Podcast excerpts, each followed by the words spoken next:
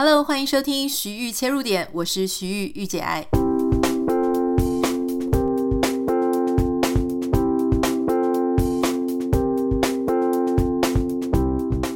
Hello，欢迎收听今天的节目。今天想要聊一个，如果我小时候家里的人早就知道这一个事情、这个消息，诶，那可能我们就会有多一个不同的选择空间哈。事实上呢，是因为我这几年来，那大家知道，因为我常常在台湾跟美国跑来跑去嘛，那现在定居在美国，我看到我非常非常多的朋友，就是我们这一辈的，因为我们这一辈的开始在生孩子，孩子现在比较大的都已经念到国小了哈。我有非常多的朋友，他们有很不错的工作，在台湾可能是医生，可能是呃很高收入的工程师，或是白领阶级。他们在生孩子的时候呢，有不少人会选择呃，就是大着肚子来美国生孩子。那有人就会说，诶，这样是不是不合法啊？其实呢，只要你能够证明，就是说你其实在这里是有足够的钱，你的财力证明是 OK 的。那老实说，你是可以跟海关申报，就是说你其实是觉得这边的医疗资源啊，或是你讲一个合理的理由，不到完全违法的状态啦。哈，顶多你说有没有啊道德上的一些呃可评断，也许啊。所以其实我这些朋友他们来美国生孩子，都比较不会大张旗鼓特别去讲哈，多半都会选择蛮低调的。那来美国生孩子呢？那当然他们就会找一些坐月子中心哦。那你说坐月子中心是不是合法？哎，这个就不一定了，因为你要在美国做一个坐月子中心，美国人不坐月子嘛，好，所以他们其实没有这种习惯。大部分的美国人生孩子呢，你如果是自然生产，好，不管你是自然还是剖腹，基本上都不会让你住院住太久啦。那他就会让你赶快回家。那何况是坐月子，因为人家没有这种文化。所以他对坐月子中心呢，他就规定的很严格。比方说，呃，像我从我这些去那边坐月子中心的朋友那边听来的哈，为什么坐月子中心很难合法？因为坐月子中心它是这个饭店哈，它通常它要有饭店的执照。那里面呢，因为它要照顾小朋友嘛，有月嫂，所以你要有这个照顾小孩子婴幼儿的专业执照。那因为你又要煮饭给。呃，孕妇吃啊，产妇吃啊，所以你还要有这个 catering，就是啊、呃，办外汇或是餐厨的餐饮的执照。很多坐月子中心它就没有办法把所有需要用到的执照用齐。可是呢，因为需求量极大。啊，所以很多的美国的坐月子中心呢，它其实就开在一些华人比较多的地方哈。那这些华人比较多的地方呢，大概就你可以想象，大概是落在哪几区啦？如果你真的想要知道的话，你上网查一下。那很多坐月子中心的老板，他们就是会在诶，可能买一两栋房子，就在不远的地方啊，开车可能五分钟就能到的地方，他就把产妇一间一间的就放在这些不同的房间里。好，我今天要谈的呢，不是关于坐月子中心啦，我要谈的就是说，从我这些朋友身上，那你就会看到说，呃，很多的呃爸爸妈妈啊，作为父母的人，真的是煞费苦心。那我就会问他们说，诶，因为他们的工作看起来就是必须要在台湾继续上班嘛，好，那因为这个通常他们能够来，经济状况都不算太差。那谁最会来这里生孩子呢？其实不是那种顶级有钱的人啊，那种超级超级富豪有钱的人，他不需要搞这种事情，他早就在这边置产，或者他早就已经拿到这边的身份了。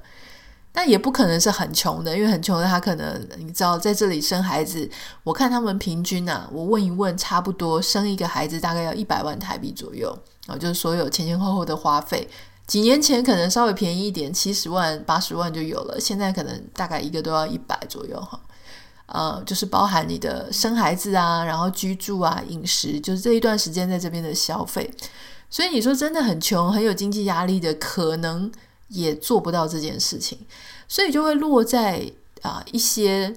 呃，等于算是这种比较白领哈，或者说在社会上有比较高收入的地位，但还不到富豪的等级的这一群朋友们，很多医生，很多这种科技业者哈，就是说高科技白领新贵这种，他们会去为小孩子去做设想。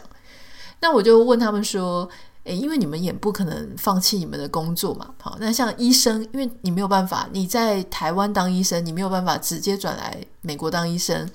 那你在台湾当工程师呢？你说你能够马上到美国来变成工程师，这个也是要看运气的哈，就看你你的专长是不是很稀缺，缺到这边要去挖角你啊，或者说你可能就要申请外派啊，各种方式。我就问他们，就说既然你们没有办法放弃你们的工作，那你们又把小孩带在这里生，那你们的想法是？呃，我就会好奇，就说，诶，那你们是想要？让孩子什么时候、什么时间点来美国念书，还是说你们有全家想要移过来的打算，还是什么？我就会好奇，我就问他们。那他们普遍呢？我后来发现有一个共通点啊。如果你现在正在思考，或者你身边也有人是做这样子的途径，可能也会讲中你哦。就是说，他们就跟我讲说，其实他们也还没有想清楚到底。呃，什么时候要带小孩来念书啊？到底有没有要让小孩来念书？这个都还是个未知数，可能要看小孩日后的个性什么的。他们说，可是呢，他们的想法就是，如果在小孩出生的时候，先让他们能够在这里长大，就拿这里的这个身份嘛。差别是差在哪里？哈，差别各位可能不是很清楚，差别就是差在小孩子啊，他未来在念书的时候，他可能费用上会比较便宜。啊因为如果你是国际学生，跟你是这里本地的学生，这个价差可能学费的差距会差到三倍以上。好，所以小孩子呢，他呃，应该其实最后还是 benefit 到爸爸妈妈啦，哈，就是你的学费可以比较便宜啊，而且便宜很多啊，他绝对会便宜过你当时带他来这边生小朋友啊，就是生孩子的这个一百万的费用，你绝对会啊省超过这些。那可是他们到底什么时候来，其实也不确定哈。那在我这一段时间在这里的过程当中，当然也听到很多人啊，不同的时期来到美国的一些啊。状况啦，然后他遇到的困难呐，然后他们的家人是不是要为了啊、他们来，然后结果全家搞得啊、很分崩离析？我自己是有一些自己的看法啦，所以如果你有在思考说你的小孩未来是不是要来这里念书，或是你们是不是想要移民，希望今天的节目呢可以给你一些些不一样的啊、给你一些想法哈。那首先呢，其实。我们一开始，我这个事情是我们大家都不太知道的。好，我们现在想，你去想说，如果你今天有一个小孩，哈，或是你以前的你自己，什么时间点来美国，你觉得是最好的呢？那当然，你觉得如果是站在语言上的考量，啊，根据这些啊认知啊，语言学家他们发现，其实呢，你一定要在国小之前，啊，就是说在五六岁之前，你到一个地方，哈，甚至可能两岁之前，你到一个国家，你到一个。啊，不同的语言的国家，他的这个学习语言的能力是最好最好的。好，他会把它当成母语来学习。那第二个点呢，就是在你差不多十岁以前，哈，在十岁以前呢，你如果在这个国家，虽然他还是可能会是第二外语的状态，可是他这个学习的能力会非常的好。所以你就看很多小留学生，他们如果是呃刚出生不久，或是国小的时候就来到美国，诶，你会发现他的英文讲的还算蛮溜的。可是他如果是大学的时候来，研究所的时候来，甚至之后工作的时候再来，你就会发现，不管他的英文识字能力怎么样，听的能力怎么样，哈，就算成绩再好，考试成绩再好，他讲出来的那个腔调都很难。跟土生土长的 native speaker 啊，就是天生啊英文作为母语的人是一样的。它原因其实是因为大家的这个啊，他们都有一些学习第二外语的黄金时期了哈，不影响他对英文的理解程度，可是会影响他的口音啊，所以这个是要看各位在不在意。那有一些人呢，当然他们就觉得说小孩子越早来越好。可是事实上，明摆着的问题就是，如果这个父母他们必须要在台湾啊，在这个这边工作，然后来让小孩子，好，也许家里一个人工作，爸爸工作或是妈妈工作就已经可以养全家了。有一些家庭他们会选择在小孩什么国小啊、国中、高中的时候，就由其中一个爸妈带孩子到美国来念书，哈。那你会说，这个在小孩子的时间点上当然是很不错，他可能英文会学得很好。可是呢，大家应该知道，我不，我本身不是很认同就是父母分开的状态哈，因为父母分开的状态，除非你们本来感情就很不睦了，是想说分开的时候可以减少吵架的可能。但如果说你们本来是感情很好的夫妻，那为了小孩子的教育呢，你们去牺牲你们之间彼此夫妻互动的时间，两个分散在不同的地方，这个是绝绝对对会影响。夫妻之间的感情，好，因为有时差，他在工作的时候，你在休息嘛？你在休息的时候，他在工作。总之，你们非常的难达到啊聊天互动的时间。即使你们抓到时间视讯，也因为你们生活的环境、空间，你们所遇到的事情、人、事物，彼此很难想象对方的生活了。所以，这个感情呢，绝对是会慢慢的就受到影响，会越来越淡薄。那在这样子的状态下呢，我我其实不认为我们要为了小孩子去牺牲掉我原本的生活，特别是他原本如果是一个蛮没有问题、很美满、很和乐的生活，那我觉得这个实在是他不是一个非常健康的家庭状态。那你就会想说，那难道呃接下来好？那我们谈到说，如果说他是要在台湾念完高中，如果又不是念这种所谓的美国学校啊，或是外语很强的学校。你几乎是非常困难，就是说直接就申请到美国的非常好的大学，因为来自全球各地的竞争者非常的多，而且竞争力很强，特别是大陆那一群哦，就是那种精英培育下的那些孩子，他们各种成绩都非常非常高。那我记得之前就有看过一本书嘛，那他这个是美国的。呃，大学里面的教授写的，他们说亚洲的小孩真的是太夸张了。他们所有的，他所谓的亚洲，其实主要讲的就是中国大陆啦。就是他说他们所有的什么 SAT 成绩啦、托福成绩啊，你所有他要拿出来证明他英文很厉害的，通通都会考到超高分。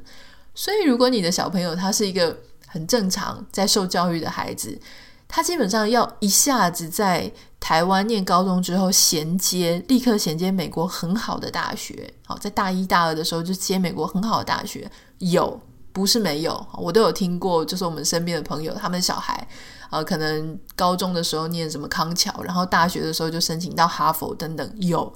可是这种几率非常非常的小，那他可能也不是哈佛的法学院或什么，他可能是其他的一些科系啊，就要看每个孩子的状态。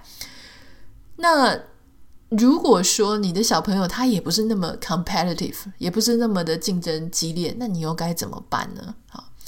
呃，我想要在这边跟各位讲，如果你有思考你的小孩子可能希望他能够在大学、高中啊、大学的时候左右来到美国念书，有一个方式，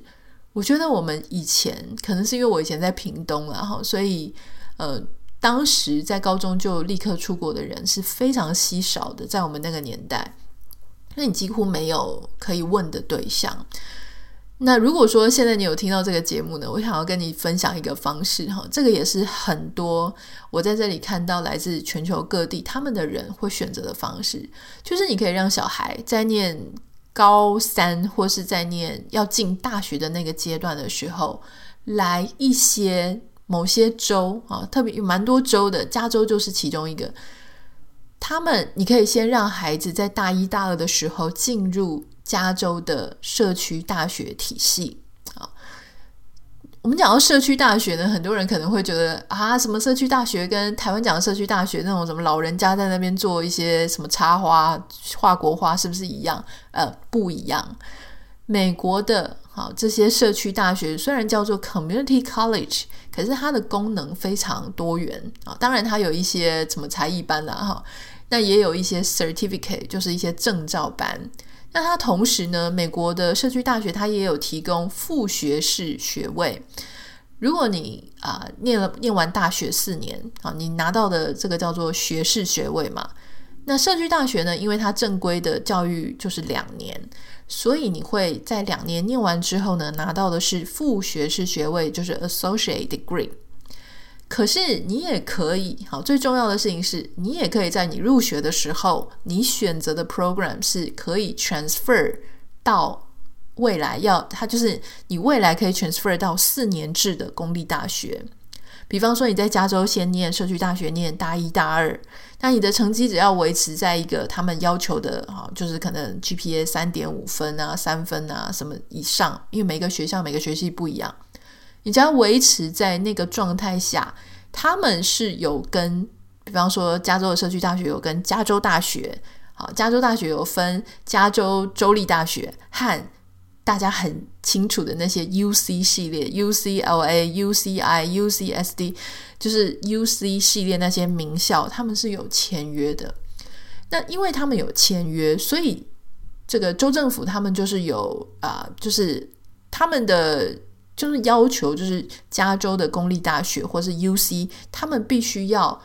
接纳。社区大学百分之多少的学生？所以事实上，如果你一开始在大一、大二的时候就念这个州立呃，就是社区大学的话，啊，他们根据他们的数据显示，几乎百分之八九十都成功的转到了呃 UC 啊，或是加州州立大学，也就是你念社区大学进入好大学的机会是非常非常非常高的。那甚至我之前在看一些资料的时候啊。有一些我刚刚讲了，一开始你高中毕业就直接进入啊，好很好的 UC 系列的学校哦，那你很棒棒嘛，你就是非常的有竞争力，所以你其实你连社区大学那两年的过水你都不用过了。你知道社区大学的好处是什么吗？好处就是因为很多人可能高中的时候你都还在亚洲以中文为主的环境，或者是其他语言为主的环境，你根本就。英文你还是需要一些文化上的适应哈，可能语速啊，很常用的用词啊，你都必须要再适应一下。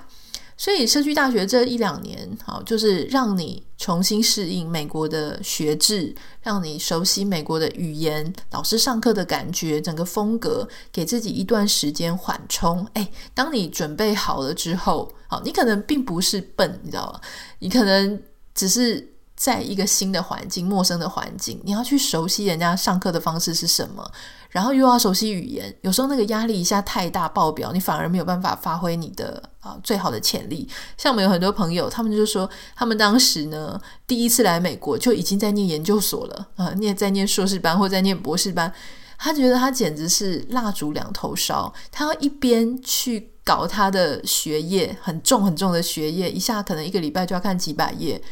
然后一边他要去认识美国的文化，了解这边的饮食，然后要去考驾照，要去做好多好多的事情。他觉得他简直是疲于奔命，所以你就知道为什么社区大学的那个大一、大二，哈，他的课程稍微比较轻松一点。但因为整个学校呢，很多国际学生，所以呃，那那里面的教职员工也都很了解学生的状态嘛，来自四面八方，所以他可以给你很多的呃帮助。那在社区大学里面呢，它也会有一些课程的呃 consultant，就是课程顾问。所以如果说你进去之后，你未来是目标要转到四年制的一般公立大学，这个 consultant 他就会告诉你说，你应该要去修哪些课，然后他们这个学校他们的要求是什么，他会很有经验的辅导你。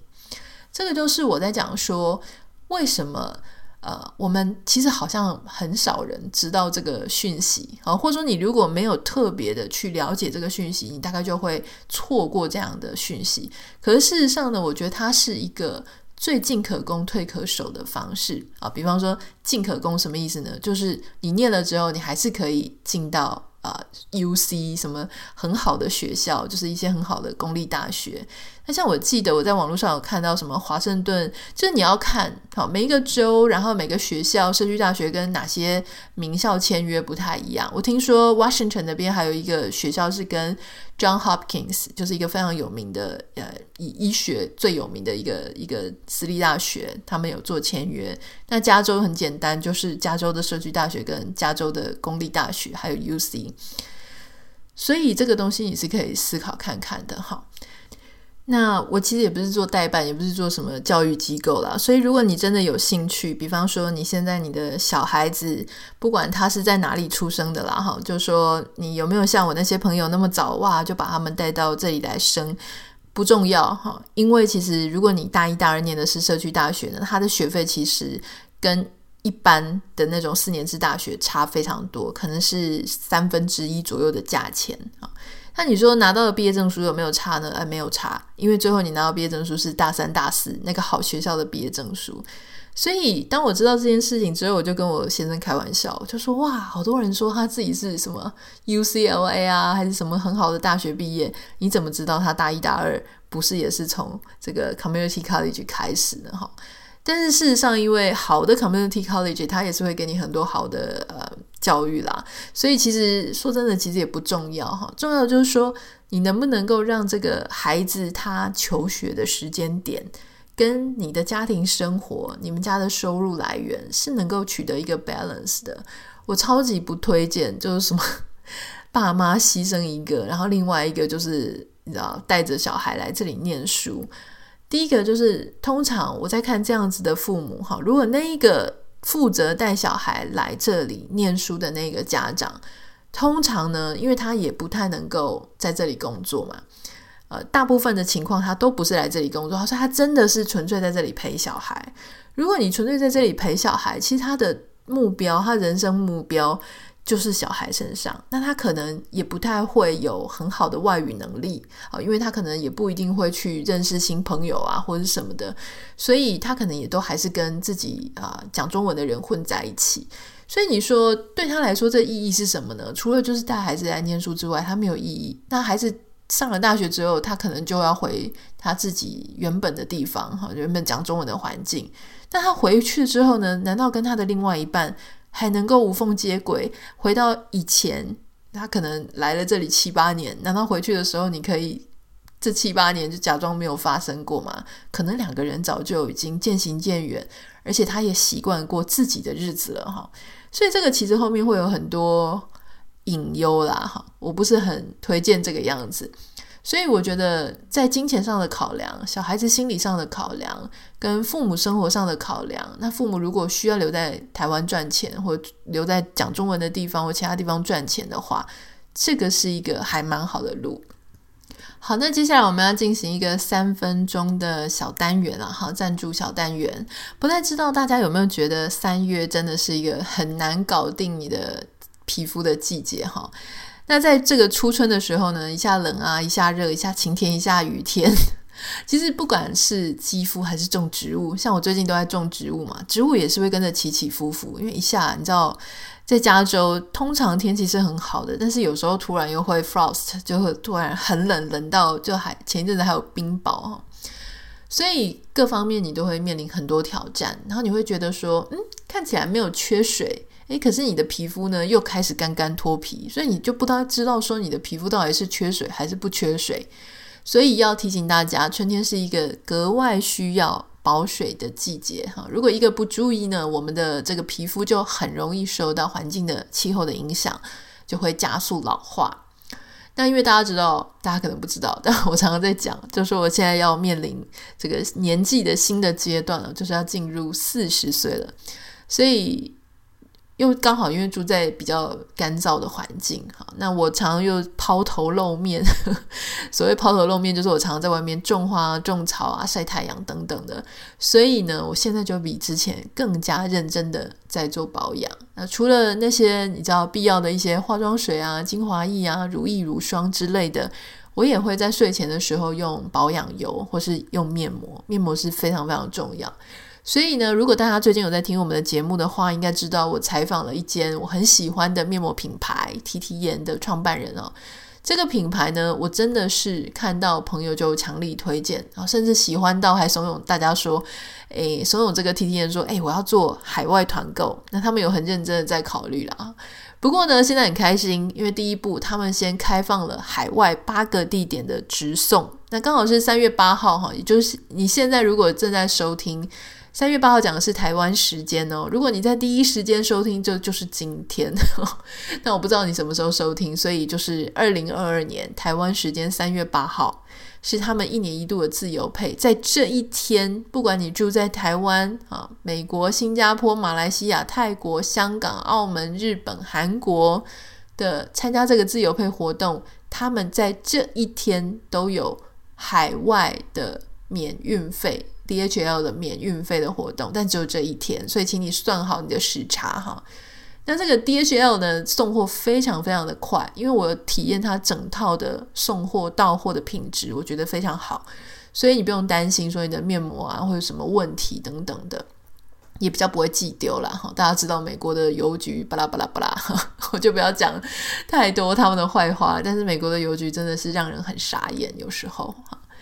好，这次三八自由配的活动有一个很好听的名字，叫做“史诗美人节”，就是让大家各位美人儿能够自由的选，好，所以就看你喜欢什么样的面膜啦，你可以自己搭配，好，不用被它限制说哦，一定要这个那个那个。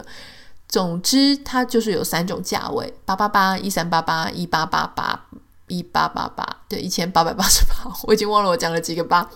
好，八百八十八这个是入门款，啊，你可以选二十二件。包含黑面膜啊、超级纤维、机能净化系列的面膜，我自己很喜欢那个黑面膜的金箔，好像我昨天晚上睡觉的时候还在抹这个，就是抹敷这一块，就是黑面膜。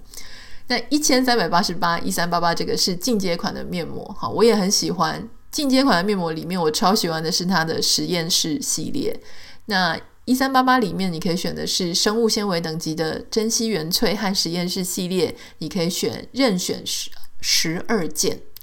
那一八八八是水洗面膜跟精华液啊、乳霜这一类的保养品，那就是比较高单价的，所以整个价钱上非常非常划算。那今年它也跟台湾的插画家小学课本的逆袭做合作，所以你收到的那个运送的纸盒跟内附的贴纸都超级可爱。活动时间是。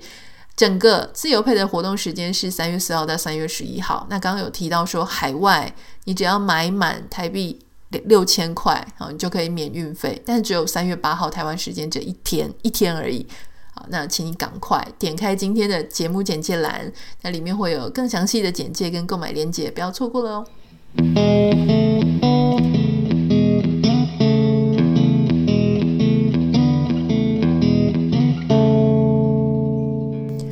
在这个宣传的 TTN 这几天当中啊，他们也发生了一些小小的插曲，就是这个上一次来我们节目的这个李坤林先生，他在他的脸书贴文上面啊，就是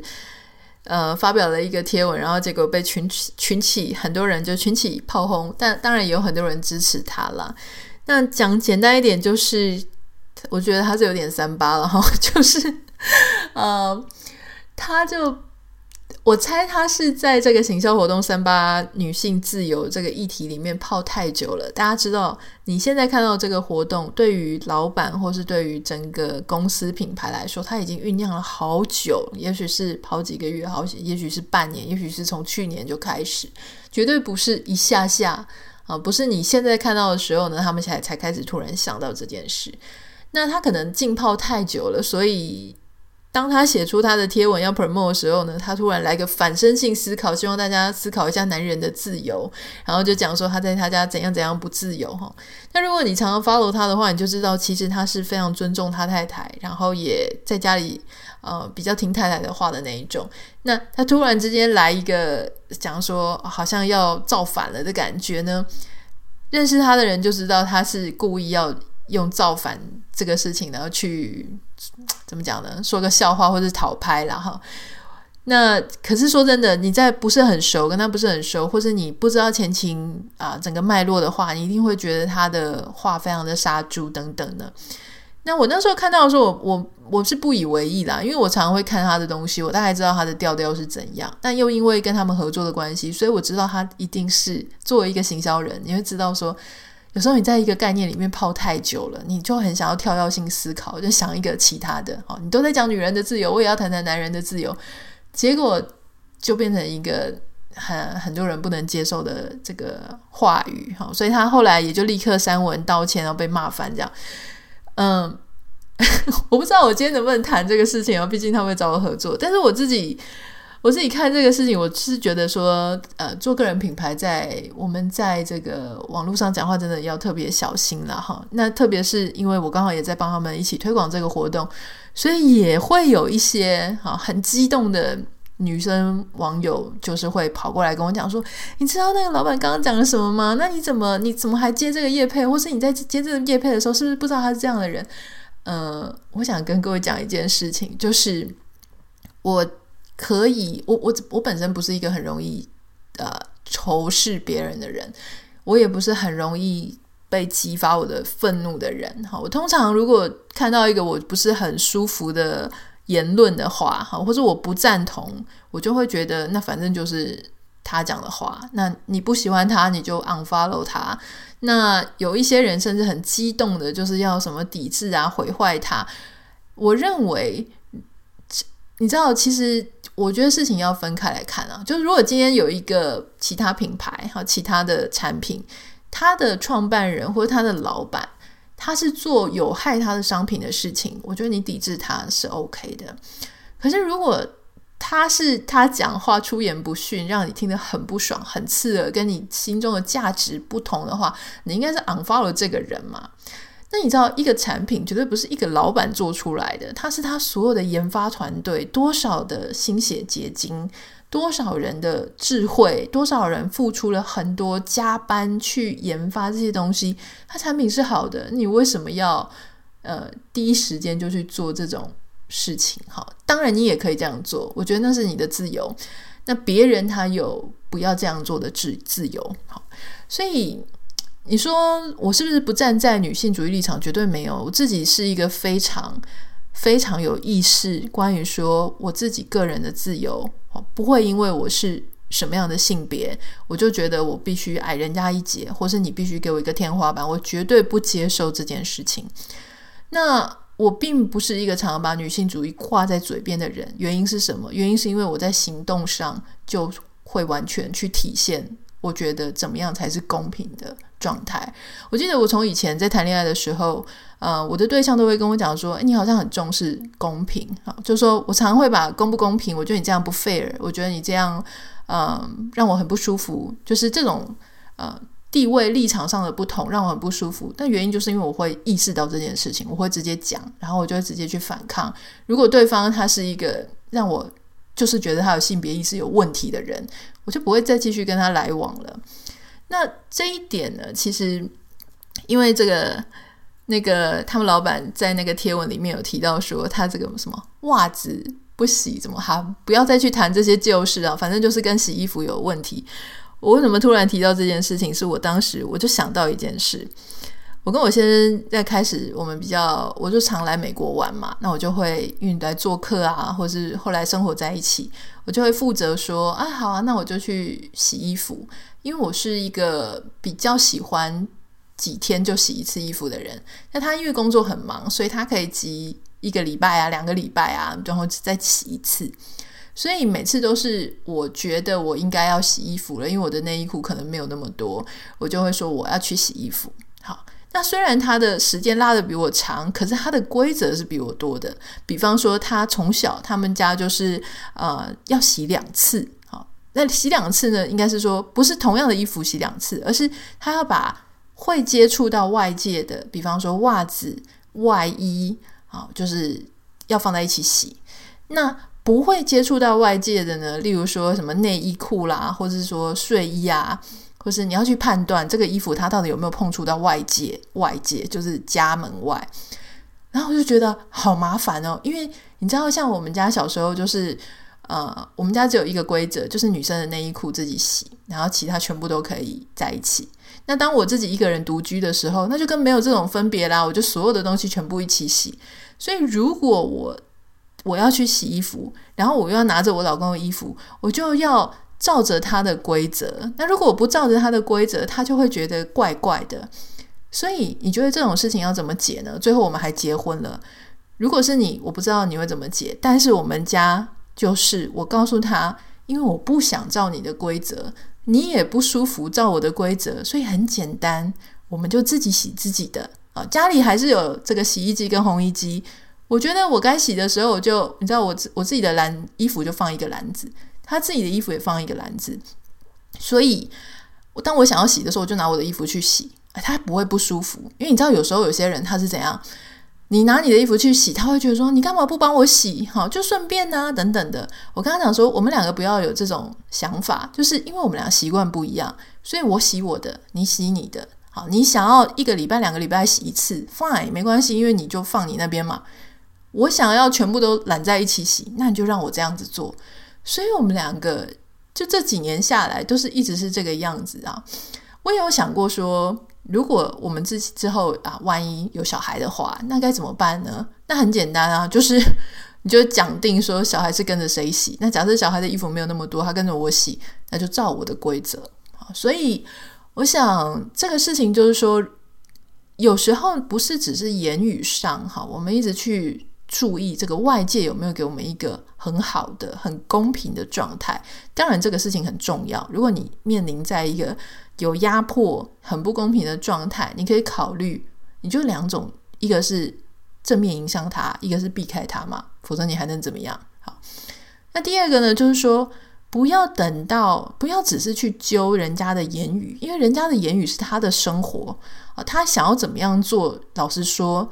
你就是喜欢他，你就接近他；不喜欢他，不要接近他。可是更重要的事情是你有没有落实在你的行为上。当你觉得不舒服、不公平，你有没有自己去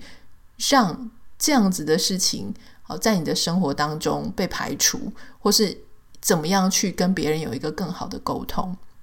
说真的，我要讲一点，就是有一些。网友他想要这个，呃，他就很不喜欢那个那一个那那一篇他们的那个老板的脸书的贴文，结果就跑来我的脸书贴文上面写说，呃，你为什么不跟着抵制啊？你为什么还要这样子一起推广啊？什么之类的？我当然是很客气、很礼貌的讲啦，因为老实说，我真的很喜欢他们的产品，他们产品就是非常的好用。好，那你觉得好不好用？那你的事嘛。那我就很客气的说，比方说像 Elon Musk，他有时候讲话也很狂啊，你不喜欢他那个调调，我说你甚至不是很赞同。我说可是我就算不赞同他每一次的言论，我还是会想要买 Tesla，好，因为 Tesla 好东西好嘛，他一定有他厉害的强项。我要讲的事情是啊。你可以管好你自己，你可以不喜欢对方，你甚至不想买对方的东西，没关系，那是你的选择啊，你是自由的人，你那是你的选择。可是，请你把你自己事情管好就好。你如果要来问我说，为什么我不跟着抵制？为什么我不做什么事情？为什么我要怎样怎样怎样？我觉得你就管太多了，你就管到。你可不可以把自己管好？好，相对于他是在他自己的言言脸书言论上发言，发一个也许我们都不是呃百分之百赞同的言论，我觉得你对我的控制狂、控制感让我更加的不舒服。所以我要讲的就是，我其实觉得很多事情啊，它是有一个健康的界限，就是你可以为你自己做决定，可是你不要来控制别人。对我来说，哈，就是我们都已经超过那种受到同才影响，然后就是啊、你要跟我一起讨厌谁哦，你要我们要一个小圈圈一起抵御谁？我觉得那个是我在国小的时候才会做的事情啦，哈。那当我到现在这个成熟度，我自己自有判断。我想每个人的生活都是这个样子。今天不是只是在跟各位讲说我面对这件事情，而是在当你有一个自己既定的想法。好，你在面对外界的一个姿态，是你不要完全受到他人对你的呃鼓吹，或是他觉得你就是应该怎么样，各种情绪道德绑架你，就是你还是要听从你自己的心意啊，你有自由的意志。然后你去思考说，这个东西到底值不值得你花时间投入，值不值得你做任何行为，值不值得你去消费？好，即即便你在业配上面看到我在推广东西，或是你在听到我跟你宣传任何的概念的时候，我都还是希望你在听 Podcast 的时候，你还是有自己非常独立的、非常冷静的思考。好，就是你你会有自己的判断。当然，如果你赞同我，我们是一个。啊、很有共鸣的，我觉得非常好，因为其实我们就是很希望能够，不管是透过社群媒体或是 Podcast，能够找到一些知音跟同好。那如果说你不赞同，诶，有时候不赞同，我觉得很好，那是很正常的。如果你完全不赞同，那我希望你不要再浪费你的时间在我们的节目上，因为。你的时间还可以拿去做很多很有意义、很值得，然后去找到你下一个可能可以为伍的人，不是吗？嗯，好。如果你希望能够有啊、跟我分享任何你的生活、你的疑问、你的难题，然后我们可以透过节目上，我可以跟你分享我的想法。欢迎你可以私讯到我的 Instagram 账号 Anita 点 Writer A N I T A 点 W R I T E R。那如果你对今天我们谈的这个 TTN 的面膜它的活动有兴趣，它真的是一个蛮好用的产品了哈，不是因为我。其实跟人家合作或怎么样这样讲。其实我现在已经到一个我不喜欢这个产品，我就绝对不会跟他合作的这种很自在、很舒服的状态了。所以不用担心什么这这些话术东西，绝对不会在这里出现了哈。不过你可以自己用看看，因为每个人对每个产品的想法还有适用性是不太一样的哈。那我们就先这个样子，下次见喽，拜拜。